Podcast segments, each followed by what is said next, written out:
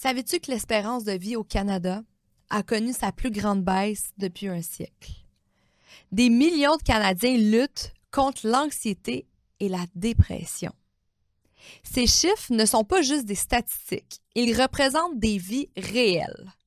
Aujourd'hui, je vais parler de ce que ça signifie pour nous et comment on peut agir pour changer la situation. Voici dans l'ABC de la perte de poids avec Ali Braggs, naturopathe et coach de vie.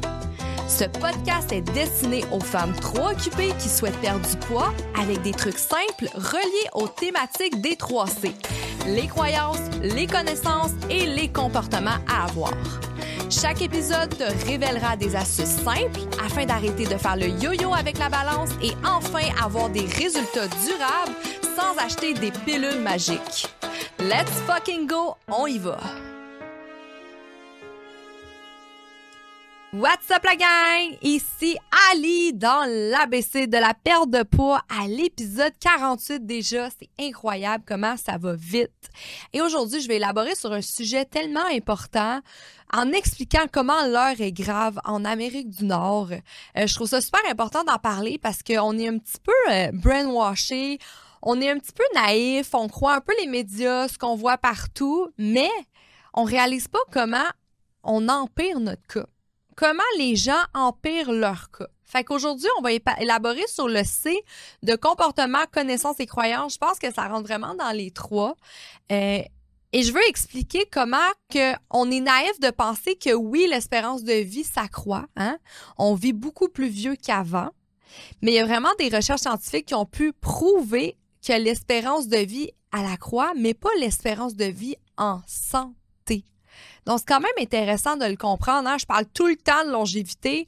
C'est super là, de vieillir euh, vieux, hein, durer jusqu'à 100 ans, mais il faut, faut vivre en santé. C'est ça l'objectif, afin d'avoir la machine qu'il faut pour fonctionner, pour prendre soin de nous-mêmes, pour euh, prendre soin des gens qu'on aime aussi. C'est important d'être en santé puis d'avoir une vitalité. Mais la réalité derrière ça, c'est qu'on ne vit pas plus longtemps en santé surtout en Amérique du Nord. Puis il y a vraiment les, statistiques pardon, qui le prouvent par eux-mêmes, euh, qu'il y a de plus en plus de malades et de problèmes qui s'aggravent en Amérique du Nord. Et je trouve que ça fait peur. Et, ça, me réveille, ça me réveille tellement des grandes frustrations, ça me réveille vraiment pourquoi j'ai cette mission-là d'aider autant les femmes, d'éduquer autant les femmes à prendre soin de leur santé, euh, d'être préventive dans ma technique et pas attendre qu'il soit trop tard. Parce que je pense qu'il y a beaucoup trop de gens qui sont Je pense qu'il y a beaucoup trop de gens qui prennent pas ça au sérieux. Notre corps, c'est notre bolide. Notre corps, c'est comme notre voiture de course et il faut en prendre soin. Il faut autant mettre du bon gaz dedans, de la bonne huile. Il faut autant euh, la nettoyer, euh, la faire sentir bon. Il faut tout faire en sorte pour que notre voiture roule. Parce que si tu fais juste crap ta voiture, tu mets de la merde à l'intérieur, tu en prends pas soin, tu la négliges, ben à un moment donné, tu vas embarquer dedans puis elle fonctionnera plus. Elle fonctionnera plus puis elle t'emmènera plus du point A au point B. Puis là, il va être trop tard parce que ta voiture, tu pourras même plus la réparer. Il va falloir que tu l'échanges. Mais la réalité puis la vérité derrière ça, c'est que ton corps, tu peux pas l'échanger. Tu as juste une santé. Tu as juste un corps. C'est incroyable quand tu compares ça comme ça. Fait qu'il faut arrêter de remettre au lendemain. Il faut arrêter de faire les autruches puis dire que c'est pas si important que ça. Et il faut mettre ça de l'avant, notre santé puis surtout, que toi, tu écoutes mon podcast depuis quelques temps, tu dois voir autour de toi des comportements toxiques, tu dois avoir une mauvaise éducation, tu dois voir le système de santé comment qui est corrompu, qu'on pourrait dire entre guillemets, ça fait peur. Et je vais t'expliquer à la fin de cet épisode comment faire pour réveiller le monde, comment faire pour faire un changement. Je pense que depuis le COVID aussi, là, de la pandémie, il y a eu beaucoup de, de cas, il y a eu beaucoup de d'empiration. Je sais même pas si c'est un mot, là, mais ça s'est empiré depuis la pandémie. Autant dans la santé mentale, mais la santé physique aussi. C'est ça qu'il faut faire attention. Moi, je te dis, quand je vais à l'épicerie, là, des fois, il faut me contrôler. Moi, j'irais parler à tout le monde, puis j'irais donner des leçons à tout le monde. Par contre, c'est pas tout le monde qui veut se faire coacher, fait que je vais fermer ma gueule, puis je vais tout mettre mes frustrations dans ce podcast-là, puis tu vas pouvoir l'écouter, parce que je sais que toi, en ce moment, si tu m'écoutes, ça va te faire du bien. Donc, je vais commencer ce podcast-là en parlant un petit peu des statistiques qu'il y a juste pour te réveiller puis te faire comprendre. Puis après, tu vas voir, c'est vraiment intéressant cette partie-là au milieu, là. Je vais te parler de qu'est-ce qui se passe dans les autres pays pourquoi il y a dans des pays que la, la, situation s'aggrave pas? C'est vraiment intéressant ce que j'ai trouvé. Des lois, euh, des régimes, euh, des systèmes qui ont mis dans d'autres pays qui fait en sorte que les gens ils ont comme pas le choix de prendre soin de leur santé. Et je pense que au Québec, on a assez d'argent pour le faire. On, on a le pouvoir. Il devrait avoir un système dans le service de la santé qui fait en sorte qu'on doit prendre soin de notre santé et arrêter d'être euh, dans le curatif, mais et plutôt être dans la prévention. Donc, super intéressant ce que j'ai trouvé. Je vais commencer avec, euh, des petits chiffres juste pour te faire comprendre parce qu'on pense que tout est beau, tout est parfait, mais on comprend que c'est pas la réalité quand on voit les chiffres. On voit vraiment une augmentation de maladies chroniques, hein, des maladies chroniques telles que le diabète de type 2, OK, chez les adultes il y a vraiment une augmentation de diabète des, des personnes à partir de 20 ans jusqu'à 79 ans. Et c'est passé de 8% en 2007 euh, et 2012 à 9% en 2016. OK? Donc ça, ça veut dire, là, en estimé, là, si, OK, ça n'a pas l'air tant, là, si on dit 8 là, 9% ça veut dire en fait qu'il y a à peu près 12 millions de Canadiens qui souffrent de maladies chroniques telles que le diabète de type 2. C'est incroyable. Le diabète de type 2, on sait que c'est une maladie qu'on pourrait dire que c'est comme le, le, sang sucré. C'est ceux qui mangent beaucoup trop de sucre. Euh, surtout le diabète de type 2. Hein. On n'est pas avec ça. Le type 1, oui, mais pas le type 2. C'est un problème au niveau du pancréas et de l'insuline. Et comment on attrape, si on pourrait dire ça comme un virus, ben euh, le diabète de type 2, c'est lorsqu'on consomme beaucoup trop euh, de sucre, on bouge pas assez. En fait, on a une mauvaise hygiène de vie. Donc, qu'est-ce que je suis en train de te dire, c'est qu'il y a 12 millions de Canadiens en ce moment qui mangent trop de sucre puis ils prennent pas soin d'eux. C'est outrant, là. Ça me fait de la job en tabarnak, là. Ça représente environ 29% de la population parce que dans le fond, ça a passé de 8% à 9% qui donne une totalité euh, de 29% de la population. Donc, c'est vraiment énorme de dire qu'il y a autant de personnes au Canada seulement qui souffrent de diabète de type 2. C'est incroyable. Puis moi, j'en ai eu beaucoup de clientes qui ont fait le programme Think Fit et qui ont réglé leur problème de diabète de type 2. Là. Puis c'est pas avec des pilules qu'on a réglé ça.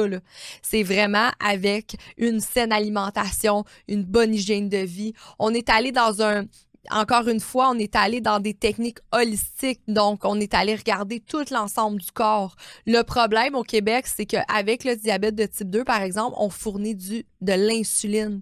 Et c'est sûr que ça enrichit ça, les compagnies euh, pharmaceutiques et autres. Là. Fait que peut-être que c'est un peu pour ça qui ne move pas là-dessus. Puis là, je, m'avance, c'est grave ce que je dis. Mais si on creuse plus loin, pourquoi on fait pas en sorte que les gens n'ont pas ces problèmes-là? Donc, euh, on va aller un peu plus loin après, là, comment ils font dans les autres pays pour avoir pas autant de cas. Si on parle d'obésité, il y a vraiment une augmentation significative. Donc, le nombre d'adultes obèses au Canada a, considérément augmenté au cours des 30 dernières années avec un triplement de nombre d'enfants obèses durant la même période. Puis ça, ça me touche tellement, là. OK, on va parler des adultes, mais les adultes, c'est eux qui éduquent notre future génération. Donc, c'est normal maintenant maintenant, on va voir de plus en plus d'enfants obèses. Donc, la prévalence actuelle, selon le gouvernement du Canada, euh, c'est 26,6% des adultes au Canada sont actuellement obèses. Donc, soit plus de 8 millions de personnes.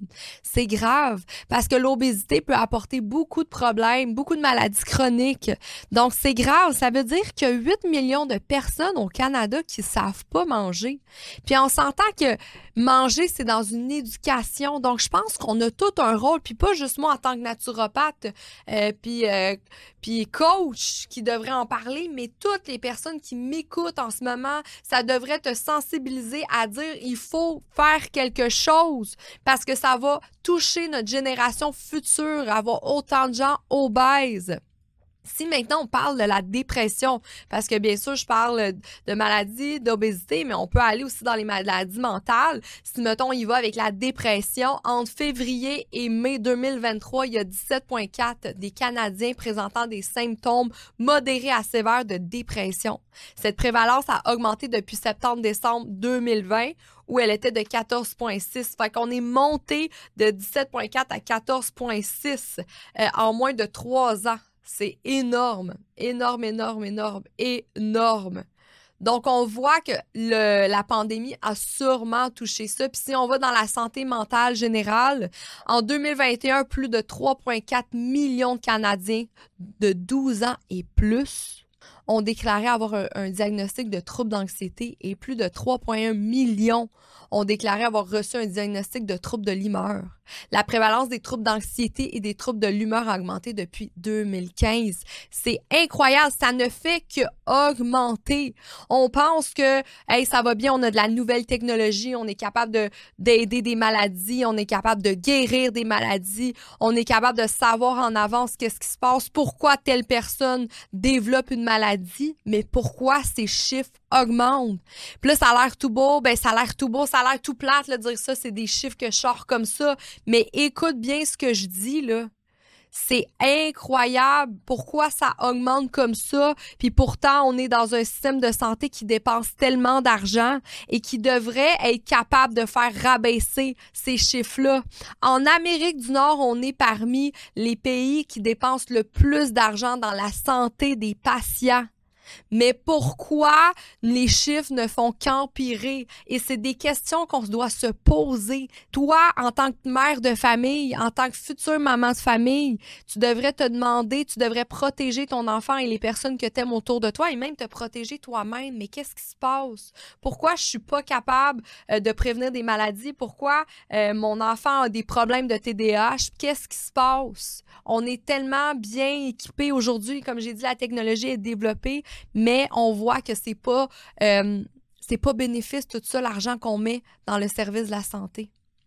Qu'est-ce qu'on a pu remarquer aussi, c'est qu'il y a de moins en moins de médecins de famille, mais plutôt des spécialistes. Puis ça, ça fait en sorte qu'on se fait traiter comme une maladie, mais pas un humain.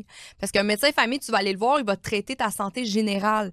Mais il manque tellement de médecins de famille en ce moment, c'est juste les médecins qu'on a aujourd'hui, ils vont aller toujours à te, ils vont toujours te, te conseiller vers un spécialiste. Fait qu'exemple, t'as mal à la tête, tu vas aller voir un neurologue. Euh, t'as mal, t'as des au cœur, tu vas aller voir une personne, un, spécialiste pour la santé cardiovasculaire. Donc, le problème avec ça aussi, à cause des pénuries de médecins de famille, ben, ça peut entraîner une difficulté d'accès à des soins de santé primaires, continus et personnalisés, en fait. Donc, on est beaucoup moins dans une approche holistique, générale on va être plus dans euh, le réductionnisme, donc vraiment traiter l'humain comme une maladie et non voir son ensemble. C'est un peu comme la médecine naturopathique. la, naturopathie, on va vraiment mettre l'ensemble, l'accent, pardon, sur une approche holistique de la santé. Donc, on va considérer l'individu dans sa globalité, contrairement à la médecine conventionnelle que parfois, ça c'est plus fragmenté. Chaque spécialiste se concentre sur sa propre aire d'expertise sans voir l'aspect général de la santé de la personne. C'est ce qui fait que ça fait un problème dans le système de la santé aujourd'hui, euh, qu'on est beaucoup plus euh, dans un traitement euh, curatif, contrairement dans le préventif aussi, parce qu'on va attendre euh, de tomber malade pour aller voir un médecin, contrairement à d'autres pays que tu as le droit d'aller voir le médecin et donner, demander des conseils euh, pour savoir comment ne pas avoir tel problème. C'est ça la différence. Ici, tu peux pas voir ton médecin de famille si tu si rien. Il va toujours te demander qu'est-ce que tu as, puis il faut s'assurer qu'il y a une bonne raison pour aller voir le médecin. Donc ça, c'est quand même c'est quand même frustrant avec tout l'argent qu'on peut mettre dans dans le système de santé. Je trouve ça outrant qu'on ne voit aucune amélioration dans l'espérance de vie de santé et on met autant d'argent là-dedans. Qu'est-ce que j'ai trouvé? J'ai trouvé quelques petits faits intéressants euh, euh, dans d'autres pays, en fait. Qu'est-ce qui se passe dans d'autres pays? Puis je trouvais ça super intéressant. Fait que je vais t'y sortir. Euh, il existe vraiment des lois, des systèmes afin d'aider la population dans leur santé physique et dans leur santé mentale aussi. Donc, j'ai vu qu'en France, Et en Royaume-Uni, il existe une taxe sur le fast-food. Euh, puis le but à ça, c'est d'encourager les consommateurs à faire des choix plus sains pour eux. Donc, il y a certains pays euh, puis, exemple, en Europe, il y a beaucoup moins de cas d'obésité, c'est incroyable. Donc, dans ces pays-là, il existe une taxe. Fait qu'à chaque fois que tu achètes du fast-food, c'est toujours plus cher.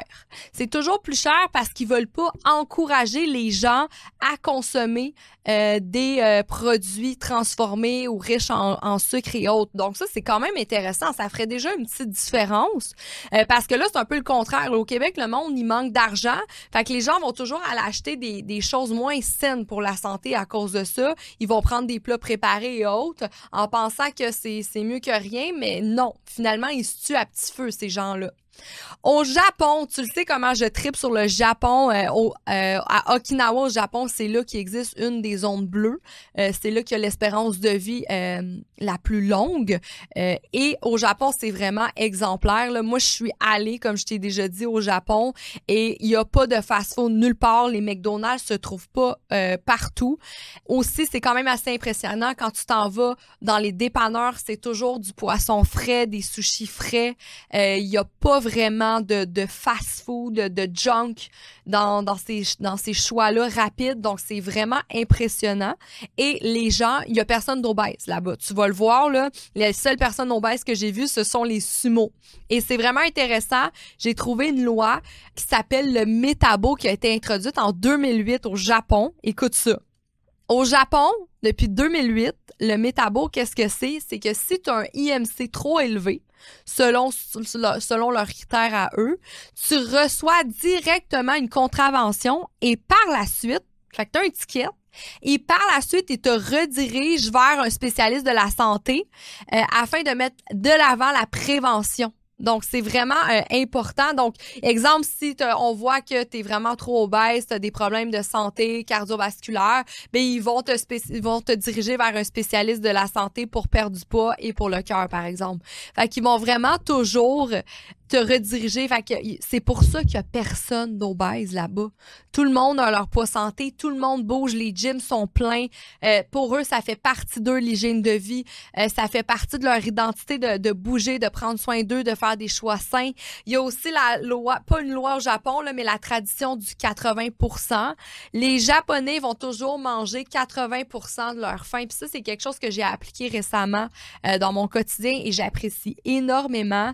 souvent, nous, on est élevés hein, au Québec quand tu finissais pas ton assiette, tu euh, t'allais pas avoir de dessert, que tu dois finir ton assiette, sinon c'est impoli. Mais au, Japon, c'est totalement le contraire. Quand tu penses être environ à 80% euh, bourré, plein dans ton estomac, euh, tu arrêtes de manger et grâce à ça, ça aide beaucoup à prévenir l'obésité aussi. Donc, c'est vraiment intéressant. Moi, j'ai trippé connaître cette loi-là.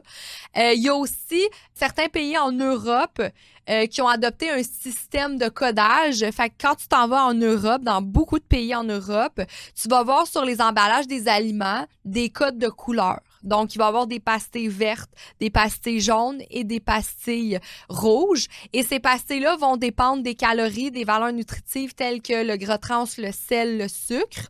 Et dans le fond, si t'as pas une pastille verte, ça veut dire que c'est pas euh, pas la meilleure qualité nutritionnelle. Ça s'appelle ça s'appelle le Nutri-Score qui appelle ça. Euh, donc tu peux vraiment voir la qualité nutritionnelle de chaque emballage, de chaque aliment que tu manges grâce à ce code de couleur là. Parce que les gens là, tu sais j'ai déjà fait un, podcast sur comment lire une étiquette. Les gens savent pas, ils ont pas d'éducation là. Moi les clientes quand ils commencent avec moi là, ils sont comme ah ben Ali c'est que c'est riche en fibres puis la boîte est bleue comme si c'était light. Puis là ils se font avoir. Fait que non, malgré le marketing que tu peux avoir sur ta boîte, il va avoir la pastille verte, rouge et jaune. C'est super intéressant. Fait que tu peux faire des choix plus sains pour toi. Puis tout ça, dans le fond, c'est le but d'augmenter la longévité dans ces régions-là. Donc, c'est tellement intéressant. Il n'y a pas ça au Québec. Au contraire, au Québec, tu vas voir sur les boîtes de Flou euh, c'est quoi qui était écrit? C'était écrit teneur en fibres élevée et vitamine D. C'est-tu sérieux là, que tu écris ça sur une boîte de céréales remplie de sucre pour l'enfant? La mère qui, qui a pas beaucoup d'éducation, elle va acheter ça à son enfant puis elle va dire Ah, au moins mon enfant, il a sa source de vitamine D sans savoir c'est quoi. Donc, c'est quand même très outrant, là. Fait que tout ça, ça signifie vraiment que le Québec a besoin d'aide l'Amérique du Nord a besoin d'aide. On va parler du Québec parce que Chris, nous, on habite au Québec, là.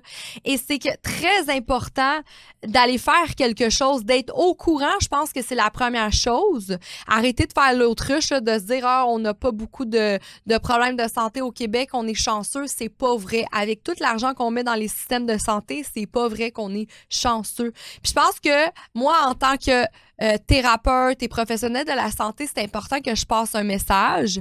Euh, puis parce que je trouve qu'il manque tellement d'éducation au Québec, mais je pense que c'est important pour toi aussi de passer le message parce que moi, c'est bien beau, j'ai une communauté, mais si toutes les personnes qui m'écoutent vont aller parler de ça à une personne, ça peut tellement faire un effet boule de neige. Là, je sais pas si tu vois l'ampleur de tout ça, mais c'est en commençant comme ça qu'on peut faire une différence.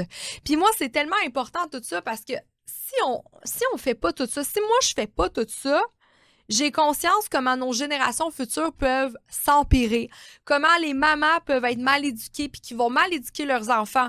Après, les enfants vont avoir des problèmes de concentration, ils vont avoir des problèmes d'apprentissage. Ces enfants-là, ils vont être tous sur les médicaments parce qu'ils vont se laisser emporter, ils vont se laisser manipuler par leurs médecins. En disant que mon enfant a des problèmes, c'est sûrement à cause de l'environnement et autres, mais c'est la faute de tout. Donc, il y a des choses qu'on peut faire et c'est vraiment important comment pouvons-nous faire pour mettre la situation en place? Hein? C'est comment on pourrait faire?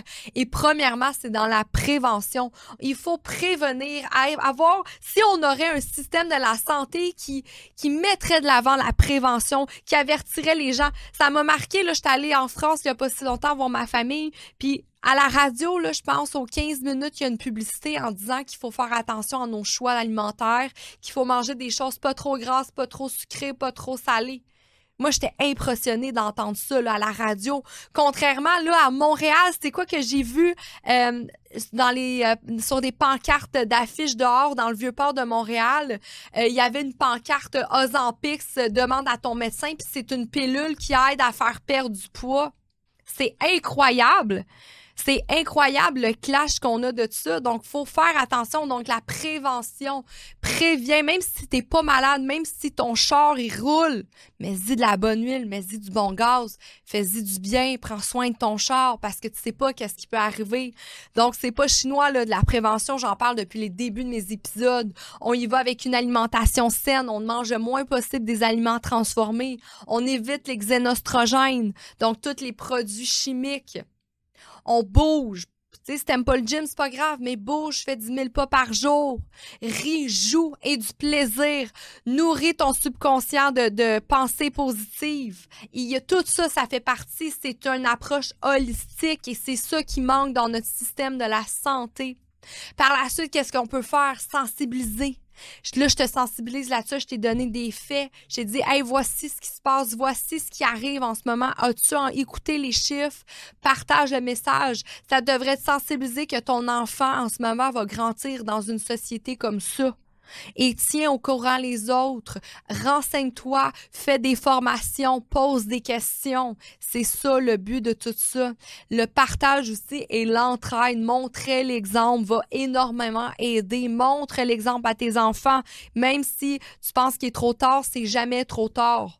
Même si en ce moment, tu as peut-être, toi, du diabète de type 2 ou tu es peut-être trop occupé pour prendre soin de toi, fais un petit changement qui va apporter un gros changement à la, à fil du temps. L'effet cumulé, hein, j'en ai parlé, c'est très, très important. Donc, il faut partager, aider, montrer l'exemple. S'entraider, c'est la chose la plus importante aussi dans qu'est-ce qu'on peut faire. Tu l'auras compris dans cet épisode comment qu'en Amérique du Nord et aussi au Québec, c'est difficile de faire des bons choix, euh, autant par la, la, manipulation des médias, autant dans l'éducation. Il y a tellement de fausses informations aussi, c'est difficile. Mais c'est important d'aller dans la prévention, essayer d'aller vers euh, des choses naturelles, essayer de se renseigner le plus correctement possible. Et peut-être un jour, on va être capable d'être dans un système préventif et non curatif. On, on est trop, on attend trop d'être malade avant de faire quelque chose, mais c'est important de faire quelque chose ici, aujourd'hui, maintenant. La longévité, c'est la chose la plus belle qu'on peut avoir, c'est le plus beau cadeau C'est la plus grande chance qu'on peut avoir, mais cette chance-là n'arrive pas par elle-même. Cette chance-là, elle arrive avec nos actions, avec nos petits changements, avec nos petites habitudes qu'on fait tous les jours. N'oublie pas, n'oublie pas ce que tu peux faire pour t'aider, toi et tes proches, à avoir une meilleure longévité. C'est très important. Surtout, partage ce podcast-là, partage cet épisode-là. N'hésite pas, enregistre un bout que j'ai parlé, partage-les, prends-les en photo, partage-les sur tes réseaux, parle-en pendant tes parties de Noël. Je sais pas si sont finis en ce moment, là, euh, mais parle-en, fais du bruit autour de toi. C'est important. Ce sont des choses importantes qu'il faut mettre de l'avant. On se retrouve la semaine prochaine pour un épisode sur comment chaque bad luck t'apporte à chaque fois une opportunité. Puis là, je sais, là, des fois, les gens, quand je dis ça, ils sont comme, ouais, mais il s'est passé de grave quelque chose dans ma famille. Mais je tiens à dire que, pareil, la vie n'est pas contre toi, mais la vie est avec toi. Je veux te prouver que derrière chaque bad luck, tu as une opportunité, puis je vais te donner des exemples très concrets et je vais te raconter aussi l'histoire du cheval blanc. Fait que tu vas voir, tu vas beaucoup aimer. Merci encore de ton intérêt et on se retrouve la semaine prochaine. Bye ma femme en santé.